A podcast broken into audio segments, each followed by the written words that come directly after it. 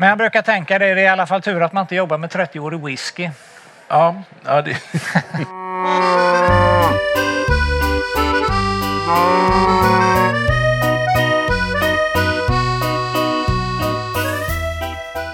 Någon gång runt lunch på söndagen på Ostfestivalen i Stockholm blev det dags att träffa Ola Lindblad från Kalmar Mejeri. Som är ett Arla-mejeri som gör av med ganska mycket mjölk som vi kommer att få höra. Vi får också höra om det går att lagra ost för sig själv hemma. Och eh, hur man eh, designar en farmhouse-ost. Och en hel del annat. I, ja, i övrigt får jag väl bara önska att eh, alla håller sig safe and sound och eh, får en god liten lyssningsstund med eh, Ola Lindblad, som sagt. Men då kan vi väl eh, sådär se till att börja höras i alla fall. Yes. Eh, och då är det dags att säga att det här är Ostpodden. Live från Münchenbryggeriet, Ostfestivalen i Stockholm. Jag är Johan, men framförallt så är det här Ola. Ja, och eh, jag tänker, som jag har gjort med alla andra gästerna här, så tänkte jag eh, bjuda dig på eh, en minut där du kan ta en snabb version av dig själv och berätta vad du gör här. vad jag gör här kan jag berätta i alla fall. Eh, Ola, jag är ostmästare i Kalmar. Och jag har jobbat med ost nu, det är inne på mitt 36 år. Och det är ostkvalitet och utveckling av nya ostar. Och jag representerar ju Kalmar och vi står här med lite specialprodukter nere i hallen. Vi kommer, kommer att komma mycket mer in på dem så småningom. Yes! Men jag tänkte börja med faktiskt, eh, när vi pratades vid så berättade du också att Kalmar Mejeri, ni har ert, ett grundsortiment är svenska klassiker. Yes. Sa du. Och då sa jag, vad är det? En svensk klassiker det är ju ostsorterna Herrgård, Präst, Grevé och Svesia. Och att de är svenska klassiker är ju att de alla har sitt ursprung i Sverige. Eh, av lite varierande ålder. De har också ett eh, gemensamt utseende. Alla svenska klassiker tillverkas som runda ostar. 35 centimeter i diameter. Är det så till och med? Alltså? Mm. Jaha. Och de väger eh, ja, 12,5 kilo ungefär som, som hela ostar. Mm, mm. Eh, Och alla de trekanter man hittar ute i butiken har börjat sitt liv som en eh, stor rundost. Ja, ja. Och det sa du också att eh, många av dem man hittar är faktiskt signerade Ola Lindblad. Precis, De har din alla, namnteckning. alla eh, Arlas eh, lagrade varianter av svenska klassiker de har jag eh, skrivit mitt namn på och är godkänt som kvalitet. Det är du som går i god för dem? Då. Absolut. Så, eh, ja, då vet vi vem som... Vem man kan hålla ansvarig också. Ja, precis, så är det. Men du, jag tänker Svesia. Mm. Är inte det en ursprungsskyddad ost till och med? Precis, så är det. Eh, Till skillnad från de andra tre så är ju, eh, som har varumärke så är Svesia ursprungsskyddad. Och så vitt jag vet så var det det första svenska livsmedlet som fick ett ursprungsskydd också. Och det säger ju då att det ska vara tillverkat i Sverige på svensk mjölk enligt traditionellt recept. Och mjölken ska dessutom komma från de låglänta delarna av Sverige och det finns till och med en karta som visar exakt vilka områden man får tillverka en Svesia. Någon sorts trädgräns fast för Ja, ost. ungefär så. Odlingsgränsen ungefär Ja. blir det väl, ja. Och det är väl den enda osten också som är ursprungsskyddad i Sverige? Eh, ja, det är det. Eller på, på, som har det starka ursprungsskyddet? Ja, precis. För den har väl motsvarande parmesan eller Ja, feta? det är sån eller... appellation protégé d'origine eller någonting. Ja, just det. Ja. AOC eller AOP eller Ja, vad man precis. säger. Ja, för det är ju... Jag tror många har för sig att... Många gissar nog på Västerbotten där. Mm. Men det är ett varumärkesskydd. Va? Västerbotten har ett var- varumärkesskydd istället, Mm. ja. Och ja, du var inne lite grann på vad som kännetecknar eh, de här klassikerna då. Ja, precis. Eh, Och det som är det viktigaste är ju då att de ska ju tillverkas i Sverige på svensk mjölk enligt eh, ja, traditionellt recept. Och de ska som sagt upp, ha rätt storlek också då. Ja. Eh, Men herrgårdsosten fick jag höra igår här när er, en av era branschkollegor pratade. Är i alla fall inspirerad utav ett schweiziskt eh, recept eller en schweizisk ost va, en gång i tiden. Eh, ja, alltså de har ju sina eh, influenser och herrgårdsosten var ju tydligt så att man ville göra emmentaler i Sverige. Ja, till och Men, med men, så. det, men det blev ju en herrgårdsost istället. Mm. Ja, för det var någon som tyckte att den var, den var värdig en herrgård eller något sånt här. Precis. Det är i alla fall historien. Och, Ja, historien, vad som är riktigt sant eller så, det vet jag inte. nej, Eh, Däremot aldrig- Greven har ju en lite nyare historia då. Mm. Eh, som är inspirerad utav den norska Jarlsberg. Jaha, Och den har ju sitt ursprung på 60-talet. så pass sent alltså? Ja, precis. Den har ju varit nykomlingen i gänget då under Mm. lång tid.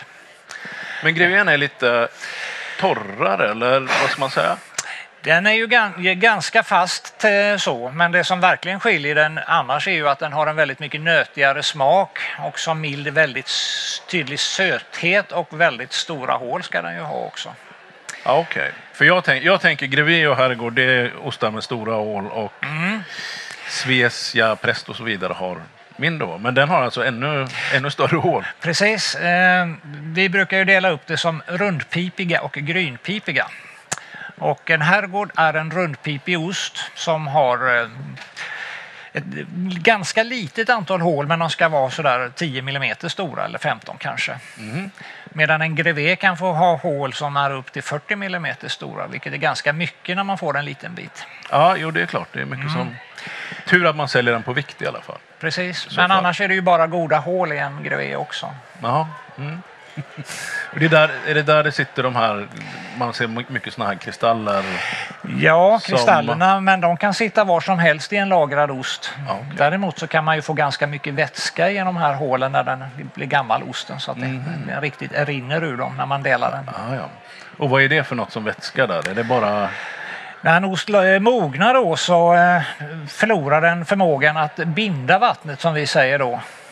Och då blir det fritt, fri fukt i osten. Och där i så ligger det då massa smakämnen som har bildats också. Det är ju en ganska brunfärgad vätska som är väldigt aromatisk faktiskt. Och samtidigt så bildas det ju kristaller i osten då. Så att det är båda delarna är tecken på att det är en vällagrad ost och att det är mycket smak i den. För att det är en eh, resultat, kristallerna och eh, den här vätskan av att eh, smakämnena har bildats i osten. Okej. Och det har jag lärt mig att det här är inte saltkristaller det här som är i osten utan det är någon sorts protein... Ja, nej, det är ju som sagt Eller, en- ja. Precis, det är ju resultat av att proteinet bryts ner och det är ju proteinet framförallt som i den här typen av ost också ger alla smakerna. Fettet bidrar inte så mycket till själva sm- smaken som sådan, däremot är det bärare av alla smakerna då. Mm, mm. Så att som sagt, eh, kristallerna består av eh, protein och eh, smakerna har sitt ursprung från proteinet också. Ja. Och den här osten som, som du har suttit och klappat lite här Ja. nu är ju faktiskt inte varken, det är ju inte någon av de svenska klassikerna. Ja, vi har ju ut, utsett den till hedersklassiker redan Ah, från ja. början i och för sig. Eh, för den bygger på samma tradition kan man säga. Det är ju en dackeost. Mm. Eh, där vi har tagit fram en eh, ny variant av en ost i, som bygger som sagt på det klassiska ursprunget. Då. Det som skiljer en dackeost från de som finns på marknaden idag det är ju framförallt att den är det vi kallar naturlig fetthalt. Jaha, Det, det säga, innebär? det innebär att vi varken tar, lägger till eller tar bort något av grädden från mjölken. Och det i sin tur innebär att fetthalten varierar lite grann från gång till gång och från årstid till årstid. Och lite grann beroende på vad det är för väder och vind ute. Ja. Så att den ligger någonstans mellan eh, 32 och 36 procent kanske. Det rör sig däremellan Precis. i alla fall då. Och sen har vi ju eh, försökt få lite annan smakprofil på den också. Ja. Eh, Och till skillnad från de andra så får den här kristaller väldigt tidigt, kanske redan vid sex månader. Normalt sett en svensk klassiker så kommer kristallerna när den är ett år ungefär. Och vad, vad, hur, hur händer det? Eller, Ja, det är ju det som är så att säga hela eh, idén med de här ostarna det är hur man får smaker och eh, mognad i ostarna. Och, vi tillsätter ju inga smaker eller så utan allting bygger ju på mjölksyrabakterier av olika slag. Laktobaciller och laktokocker som de heter. Eh, och de har ju lite olika funktioner i osten. Dels så konserverar de ju mjölken genom att bilda mjölksyra utav det socker som finns. Och sen bidrar de då också till att eh, bryta ner proteinet till smakkomponenter då, som vi kan uppleva som goda ostsmaker. Ja. Och eh, genom att eh, hitta och kombinera olika typer av mjölksyrabakterier kan man få fram olika smaker och DAC är resultatet av en, ett sådant utvecklingsarbete. ja, för det finns en hel massa olika kulturer också. Precis. Bara för att syra, eller hur? Precis. Och, Utöver, ja. och alla de här eh, kulturerna som man kan använda de har man ju hittat i olika typer av mejeriprodukter runt hela världen och sen så kan man då odla fram dem och kombinera dem så man får fram nya smaker. Men jag tänkte Kalmar Mejeri då, om vi, om vi kliver upp och tar ett lite, lite större perspektiv. Jag hade eh, Sara och Filip från Stekosterian i Skara här igår. De berättade att deras första årsproduktion var 300 kilo ost. 300 kilo. Ja. Ja. Hur står ni er där? Eh, vi tillverkar lite mer, det, det gör vi ju. Eh, vi tillverkar ju 15 000 ton. Vi brukar ju räkna i ton normalt sett, men det är Ja. alltså 15 miljoner kilo. Och det innebär i liter mjölk då? Då får man ju multiplicera med 10 då, så då är vi uppe i 150 miljoner liter. Och det, och det är så ni, ni dränerar Öland på mjölk förstod jag? Ja, precis. Vi är väldigt stolta över det. Eh, för att eh, 80 procent av all vår mjölk till Kalmar kommer ju från Öland. Och eh, Öland är ju en eh, fantastisk del av Sverige med oerhört mycket kor och Ja. väldigt mycket mjölk. Sen har vi lite småländsk mjölk också från Kalmarområdet som Ja. får täcka upp. Ja, Och sen så kan man vända på det då och säga att all Arlamjölk på Öland blir ost i Kalmar. Så är man eh, på Öland och ser en Arla-ko så vet man att, man att det kommer att bli ost utav den mjölken sen. Och den hamnar, ja, den hamnar hos dig då helt enkelt? Ja, den hamnar hos mig. Precis. Ehm, och du har lite kul ostar. Jag har varit nere i ert hörn här och provat eh, lite kul ostar som ni har med er. Mm. Kan du, för du berättade att ni hade varit och grävt i, i katakomberna. Ja, lite grann så var det faktiskt. Se vad vi hade glömt bort där. Så att vi har ju i år valt att här på Ostfestivalen bara ha eh, specialprodukter. För våra, de vanliga svenska klassikerna finns ju i butiker så att man kan gå och hitta dem där. Så att vad vi har är bland annat eh, Svesia Svecia i ett par varianter, fyra år och en som är sju och ett halvt år som är tillverkad i juli 2012. Eh, Som har fått en väldigt spännande smak. Mm. Jag hoppas du smakade det, på den. Det kan jag gå i god för. Ja. Eh, och sen har vi med en Dacke som är lite äldre än om vi brukar sälja. För den här, var, den här var färdig sa du? Den, den här är färdig. Eller ja, precis. för handeln? Precis, det är den som finns i butik och som är i fem sex månader ungefär. Mm. Och den vi har med oss i ett och ett halvt år och den har ju då ännu mer kristaller och väldigt mycket mer utpräglad smak då. Ja. ja, den tror jag har missat, men den får jag, får jag klämma här också. Mm. Alltså Dacke har blivit eh, väldigt populär. Det är inte alla som har hittat den än men har man inte testat den så ska man absolut göra det. Och den hittar man i hela Sverige? Den eller ska finnas i hela Sverige och på Ja. alla kedjor. Kanske inte alla småbutiker men de Mm. allra flesta så ska den finnas. Ja. Ehm, sen har vi ju faktiskt en ost som har blivit väldigt populär och det är ett av våra försök där vi jobbar med att hitta nya smaker. Ja, det var den jag Mm. hade för mig också. Som jag, Ehm, vi har ju kallat den för Farmhouse. För det var jag som hade en idé om att jag ville ha en ost med lite laggårdskaraktär. Ehm, så det gjorde vi och det är också fyra år sedan. Och ehm, den har utvecklats väldigt genom åren, sma- smaken på den här och nu har den en väldigt eh, avvikande men positiv smak. Eh, De allra flesta uppskattar den väldigt faktiskt.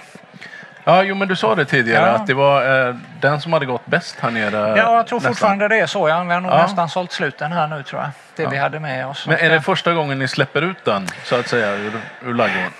Ja, det kan man nästan säga. Men eh, även den då är ju alltså ett resultat utav våra mjölksyrabakterier. Så att, Mm.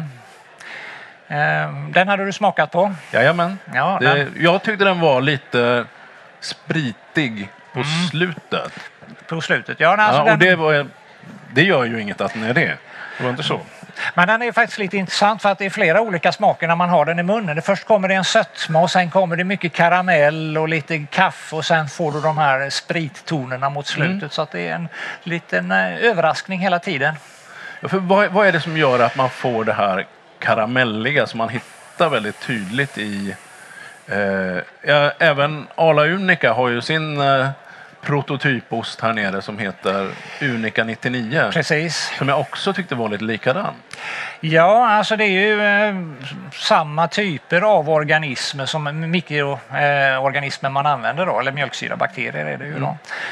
Och eh, de skapar ju de här smakämnena utifrån eh, proteinet och i det här fallet med, med den här kolasmaken så är det ju mj- mjölksockret som också bidrar eller har brutits ner och bidrar till den här smaken. Ja, det är klart. Ja. Så det är ju lite grann som att koka knäck i just i det fallet. ju. Så att det det är ju socker, socker och protein. Men hur gör du eh, när du då för fyra år sedan skulle börja konstruera så att säga eh, den här farmhouseosten?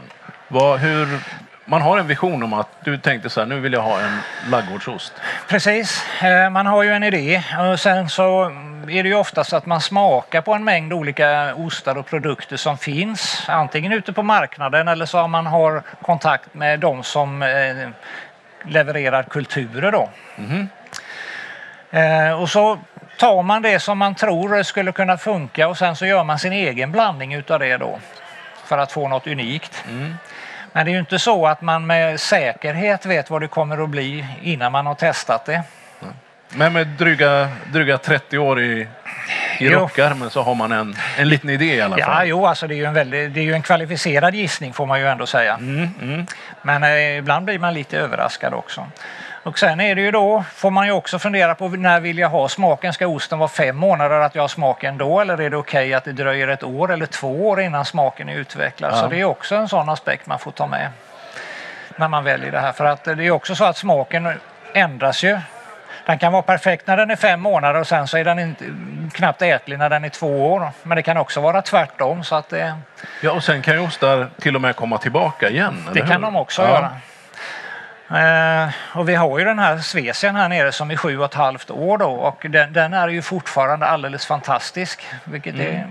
bo- lite intressant också. Det är inte alltid de blir så bra. Det Nej. måste vara bra från början för att de ska kunna ha dem så länge. Ja, nej, och vi pratade om det igår faktiskt med Tor från Skärvången var här. Och vi pratade just hårdost och det som man kanske inte tänker på, kanske framförallt som en mindre mejerist, att man binder ju upp enorma mängder kapital när man ska lagra en ost i fem år Precis. eh, innan, för han, de vill ju gärna jobba mera så. Men han tyckte att ja, det blir tufft att, att klara det också. Nej, vi har ju på varje given tidpunkt ungefär hälften av vår produktion på lager då, så att det är ju ganska stora mängder. Ja, Men jag brukar tänka det, det är i alla fall tur att man inte jobbar med 30-årig whisky. Ja, ja det, Det är de som har det värre. Då är det skönare. Ja. Eller också får man börja med färskost eller Ja. stekost som är klar på 18 timmar. Eller något Ja, nej, precis. Så att, eh, men det kräver ju också att man har rätt mycket tålamod alltså. Så att, eh, och det tar några år att komma fram med en ny eh, ost i den här, av den här Ja. typen. Jag tänkte bara, vi pratade om det lite snabbt här innan. Kan man lagra osten själv hemma? Kan man köpa sig en ostbit och, och lagra upp den och få, eh, få den att bli Ja, annorlunda blir den väl, men kan man få den att bli bättre också? Ja, eh, det kan man ju få. Det är ju inte sådär alldeles självklart eh, hur mycket bättre det blir. Det är ju som du säger, den blir ju annorlunda. Och, eh, men framförallt så fungerar det ju bäst med en ost som redan är ganska lagrad. Eh, Så att den kanske är 12 månader när, när vi packade den då. Och då kan man gärna ha den i kylskåpet ett år utan vidare och den kommer då att mogna vidare. Förmodligen kommer man att få väldigt mycket kristaller på ytan så den kommer att se lite underlig ut. Men det är ju inte mögel eller så utan det är vita kristaller som täcker Ja. osten då. Ja, nej, jag har, jag har några sådana små hushåll och någon gräddost och sådär som ligger hemma och någon av dem ska vi väl knäcka snart. Men annars är det ju så, ska man lagra ost så ska man ju köpa en sån här på 12,5 kilo och så ha hemma i eh, 8-10 grader. Ja, och så inte öppna den Och heller och börja utsätta den för... precis. Nej. Ja, jag får väl fundera. Nu åker jag tåg hem så jag får ta det när jag åker bil någon gång istället. Ja, jag vet inte. Har vi täckt in eh, det mesta, tror du? Har du något att tillägga nu som jag har missat? Nej, utan det viktigaste är ju att vi fortsätter att äta svensk ost. Vare Ja, sig det den kommer vi. från Arla eller någon av, oss andra, någon av de andra tillverkarna. Så det, det tycker jag faktiskt. När jag började med ost så var ju 95 procent av all ost som konsumerades i Sverige svensk. Idag är ju samma siffra 45. Jaha, ja. Och då ska man ju komma ihåg att till exempel ostar från Kalmar som har den röda Arlakon på det är garanterat svenskt också. Mm.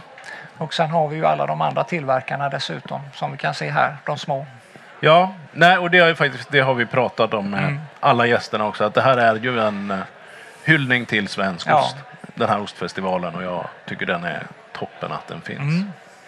Är det något, bara avslutningsvis, du tycker att man inte ska missa här på festivalen? Ja, jag tycker ju, eh, jag vet att du nämnde det för mig, men den här granbarksosten den tycker jag den ska man inte missa. Det är faktiskt li- lite udda sammanhang och väldigt Ja. gott. Väldigt fin produkt från Djurs mejeri. Ja, jag, ska ju, jag, jag fick ju skämmas och säga att jag faktiskt inte har provat den själv. Även om jag har promotat den ganska mycket. Men eh, Förutom så är, annars är det ju våra ostar ja, naturligtvis. det får man ju ta och testa också Ja. såklart. Men eh, då säger vi att eh, det här har varit Ostpodden. Tackar. Du och ni har varit tappra. Tack så mycket för att ni har lyssnat. Tack. Ola Lindblad. Ja, vi eh, närmar oss slutet av eh, livepoddarna från Ostfestivalen. Efter det här snacket med Ola är det två snack till kvar. Och eh, sen har jag lite nya pigga gäster på gång efter det. Och nu återstår det väl bara att som vanligt säga att eh, om det är så att du inte redan följer Ostpodden på Facebook och Instagram så tycker jag såklart du ska göra det. För där händer det ett och annat mellan avsnitten. Nu sen det senaste avsnittet har det hänt riktigt roliga grejer faktiskt. Och då kan jag också tipsa om att du ska följa Cityhysteriet Gbg. Eh, där händer det också kul grejer nu. Annars så ska jag väl också tillägga att det är givetvis jättekul om du vill tipsa vidare om podden. Det är alltid kul om vi sprider ostevangeliet till fler människor, eller hur? Och med det säger vi tack så mycket för den här gången och stort tack för att du har lyssnat.